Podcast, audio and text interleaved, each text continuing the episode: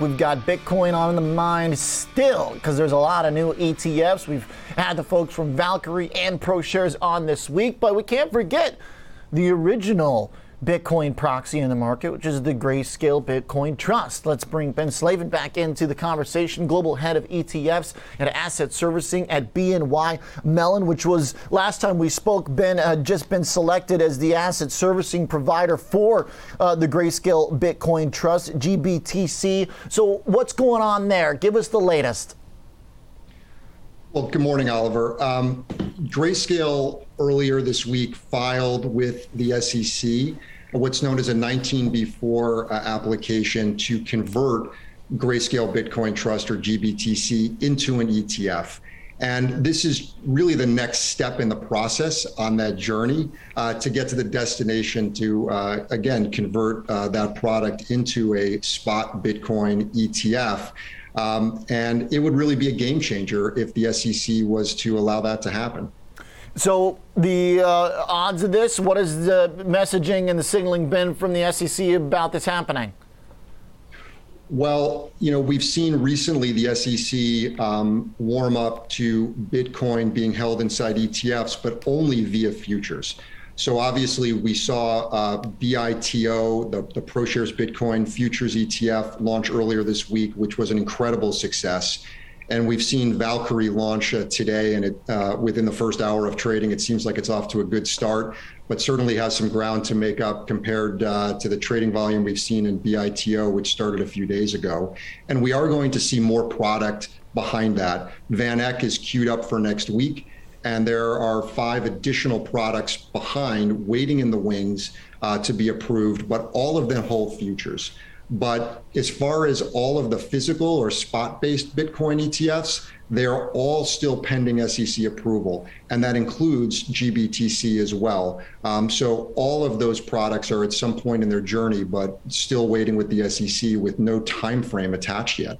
So the embrace of the futures ETFs, do you think that there is precedent for a broader embrace of the other funds, including GBTC, or are the two disconnected in the regulator's eyes?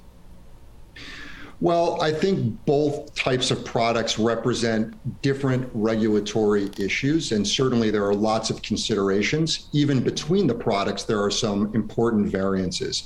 But what we see is a tremendous demand for having Bitcoin and more broadly digital asset exposure wrapped into traditional financial products, and specifically ETFs. So ProShares is a good example. We've seen all of the success in the last couple days in terms of asset gathering and trading volume in BITO. But a few months ago, and more quietly, they launched a mutual fund, which essentially does the exact same thing as BITO, but it was the ETF that's attracted all the attention and all the investor interest. So again, demonstrating not only the traditional financial product route demand, but also inside the ETF structure. Okay, so now as far as what you've seen thus far, Ben, as an ETF expert, what do you think about how these new futures funds are trading?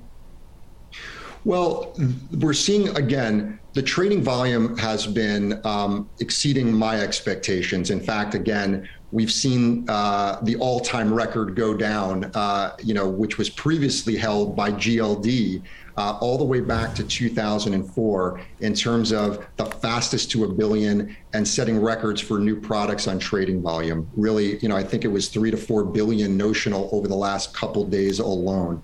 But futures products are different than spot, and there are some important differences that investors need to be aware of, specifically around the costs that investors could incur when the ETF itself rolls the futures contract from the front month to the following months, as the fund grows, but also as the contracts that the fund is in expire. And we're starting to see that already. In addition, position limits are another issue that could arise in a futures-based product that's not inherent in spot. So there are some limits to how much BITO and any futures-based ETF might be able to hold in a single contract or in total across the futures curve. Okay. So, Ben, one of the things that we saw, the capacity of the futures market, given the limitations of how many futures these funds can hold, that we're already kind of approaching some of the limits here. Is that going to get distributed out the more ETFs enter the market? Well, certainly Valkyrie and the other products that are behind it are going to offer additional capacity in the market. That's clear. You know, as the funds continue to grow, they will be forced, as they bump into position limits, to begin to spread those contracts further out the curve. And really, the impact to investors is really the tracking versus the Bitcoin spot price. Because again, depending on the, you know, the where the futures are trading and what positions the ETF is in, that will really dictate the exposure that the investors are getting. So it's very important for investors to be very clear as to, you know, what the ETF holds and, you know, and where it might be vis-a-vis position limits. The good news is that ETFs are transparent, so you're able to really see that down to the penny, as the ETFs are required and always do disclose what they're holding on a daily basis. Is there going to be a real noticeable difference among, I mean, there's like 15 of these things waiting in the wings, right? I mean, you know the number better than I do, but there's a lot of them. There's a long list. Is there going to be any real difference in experience of holding these, do you think, or will it really, you know, matter? I mean, I guess some of them might charge more than others, but let's just say they all have the same fee. Is there going to be any difference of which one I pick, or can I just randomly choose one? Well, great question.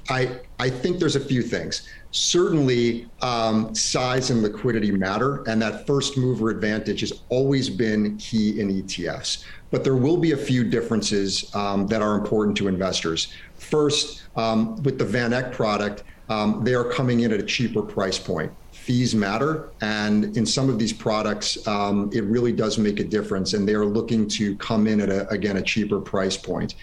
In terms of the other products out there, there's a big scrum.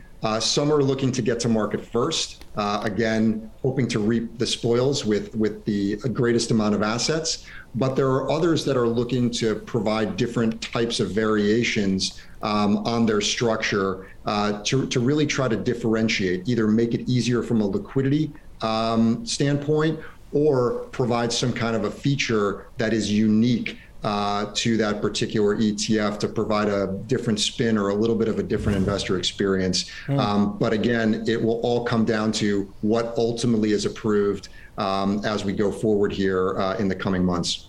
Ben, last point back to GBTC. Do you think the competitive force of these new futures funds will pull on the assets from GBTC, and how can the fund retain, you know, what it's got in it already? How does it? Is there anything that can be tweaked to keep that as a popular way to play the space?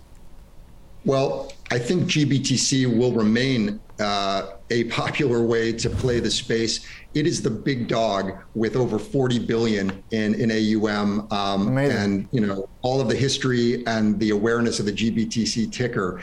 And it also has no redemption feature. So all of those assets are captive. The real issue is the premium, or in this case, the discount that is inherent in the product today, and what impact these new futures-based ETFs may or may not have on GBTC itself. And so, you know, that story hasn't played out yet, so that would be one to watch. But certainly, you know, we are seeing investors, again, you know, have more choice, which has been the hallmark of the ETF industry. So you have GBTC, and now you're going to have, you know, certainly ProShares, Valkyrie, and, you know, probably a whole bunch more that are going to come behind it. Okay. Ben, good to catch up. Thanks for being here. Appreciate the candor. Thanks, Ben Slavin, Global Head of ETFs and Asset Servicing at BNY Mellon.